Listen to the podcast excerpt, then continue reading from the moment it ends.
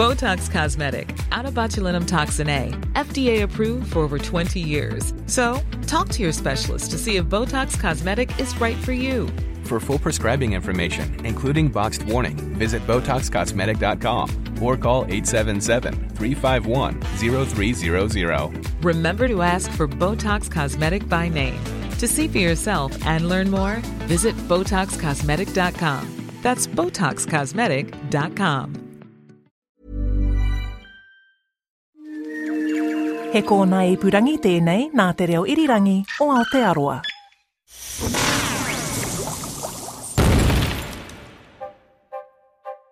Ngā mihi nui and welcome to Elemental.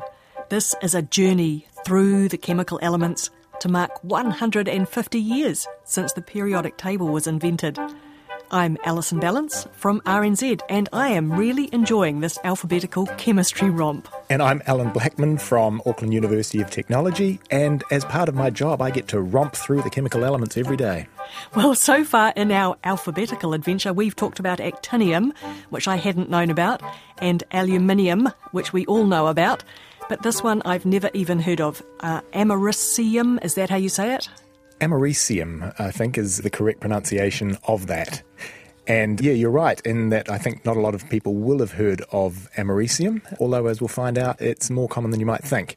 And americium on the periodic table has the chemical symbol AM and an atomic number of 95, which puts it down the bottom of the periodic table. And what I find most interesting about uh, americium is that it was invented under a cloak of secrecy, but you find it in most homes.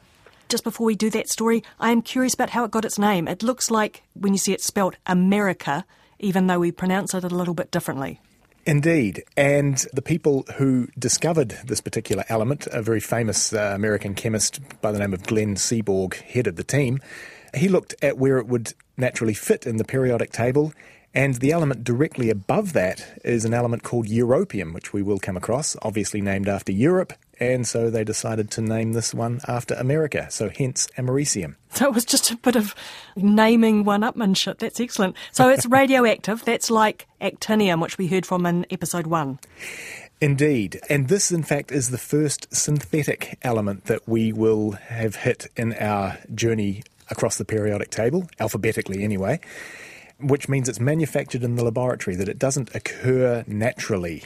And the way that they make it is they take another element, plutonium, and they bombard that with high energy particles and some stick, and you end up with uh, atoms of americium as a result of that. This history of it, the fact that it's a synthetic element, that it was made in the lab, is that to do with its wartime history? So, yes, this came out as an unexpected result of the Manhattan Project. And the Manhattan Project was the Allied effort to develop the atomic bomb, which was dropped on Japan at the end of the war. And in fact, it was discovered in 1944, but it wasn't allowed to be announced until 1947, which was after the war, again, due to all of the secrecy and not wanting the Russians to get in on this and all of the Cold War stuff. And in fact, it was announced not in the normal way that you would expect a scientific uh, result to be announced. Normally they get published in journals. This was in fact announced on a children's quiz show where the discoverer of this particular element, Professor Glenn Seaborg, was appearing as a guest and he told all of the teachers listening that they would have to update their periodic table to include one more element. I wonder what the kids thought of that, whether they realised quite what the significance of it was. Indeed, yes. So, so this thing was born in war, really. Um, yes. Is it useful? Do we use it now? Well, here's the weird thing: is that it's in most people's homes, and really, they really. I don't have radioactivity in my home, Alan. yes, is New Zealand really nuclear free? And the answer to that is no. If you have a look on many smoke alarms, you will see a little radioactive symbol on them.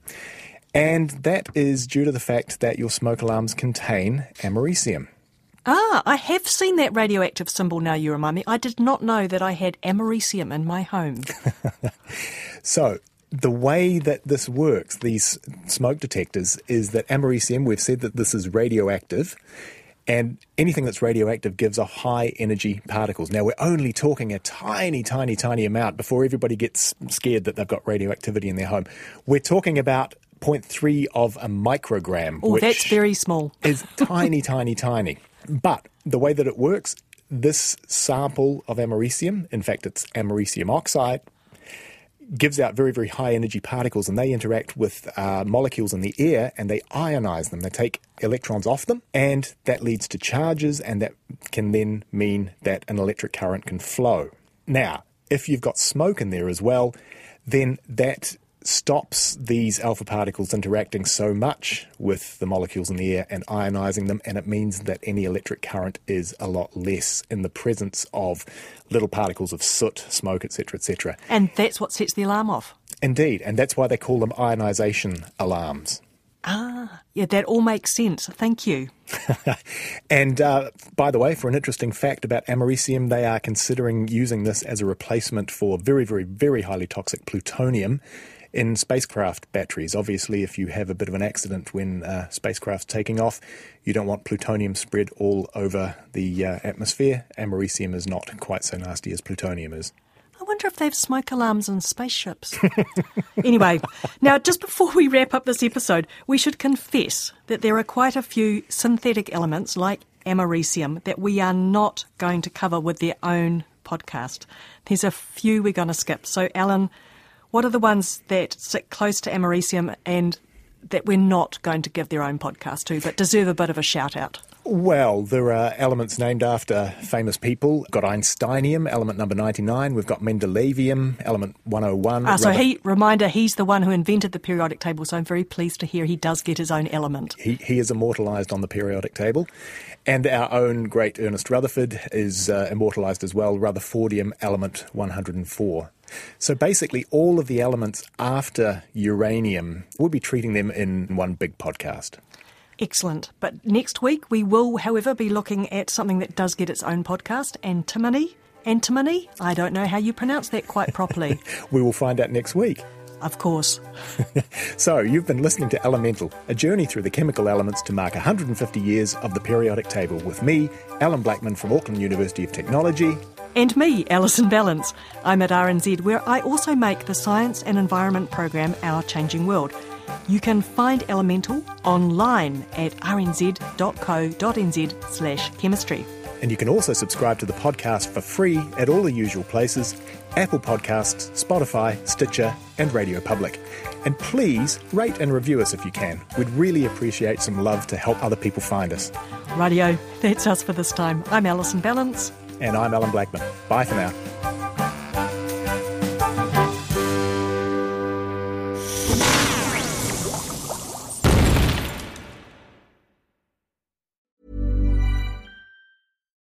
Botox Cosmetic, out of botulinum toxin A, FDA approved for over 20 years. So, talk to your specialist to see if Botox Cosmetic is right for you.